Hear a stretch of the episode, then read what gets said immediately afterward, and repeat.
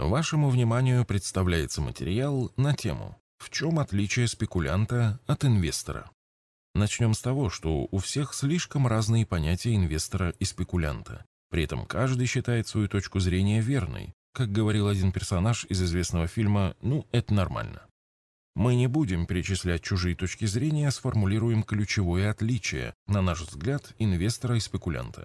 Во-первых, инвестор покупает акцию как бизнес, во-вторых, на неопределенный срок, и в-третьих, с пониманием того, какую доходность бизнес может ему принести.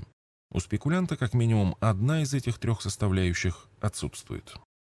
Кстати, глядя на эти критерии, несложно понять, что вложения в валюты не являются инвестициями в принципе, как и срочный рынок. Также становится понятной нелепая фраза «инвестор – неудавшийся спекулянт».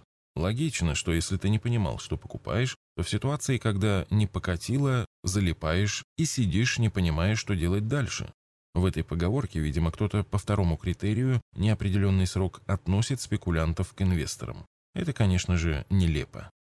Теперь по поводу, бывают ли хорошие спекулянты. Хотелось бы уточнить, хорошие для кого? Мы часто сталкиваемся с хорошими для нас спекулянтами, которые по неведомым причинам продают нам интересные акции, не задумываясь о фундаментальной стоимости самого бизнеса.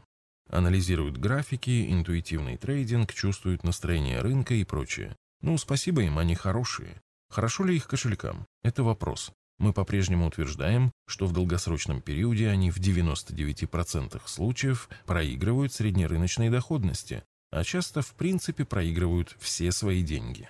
Для нас, как инвесторов, спекулянты, как правило, всегда хорошие. Они создают ликвидность и позволяют покупать и продавать акции по выгодным ценам. Для себя и своих семей спекулянты в 99% случаев всегда плохие. Безусловно, существуют и плохие инвесторы. Здесь, конечно же, все упирается в качество прогнозов, то есть какая будет экономика у бизнеса в будущем и в то, по какой цене тот или иной бизнес приобретается. Это две основные характеристики потенциальной доходности инвестиции. Более подробно об этом в материале «Как инвестировать в акции, используя потенциальную доходность». Если инвестор постоянно ошибается в оценке потенциальной доходности актива и, как следствие, его результат на долгосрочном окне уступает рынку, то назвать такого инвестора хорошим невозможно.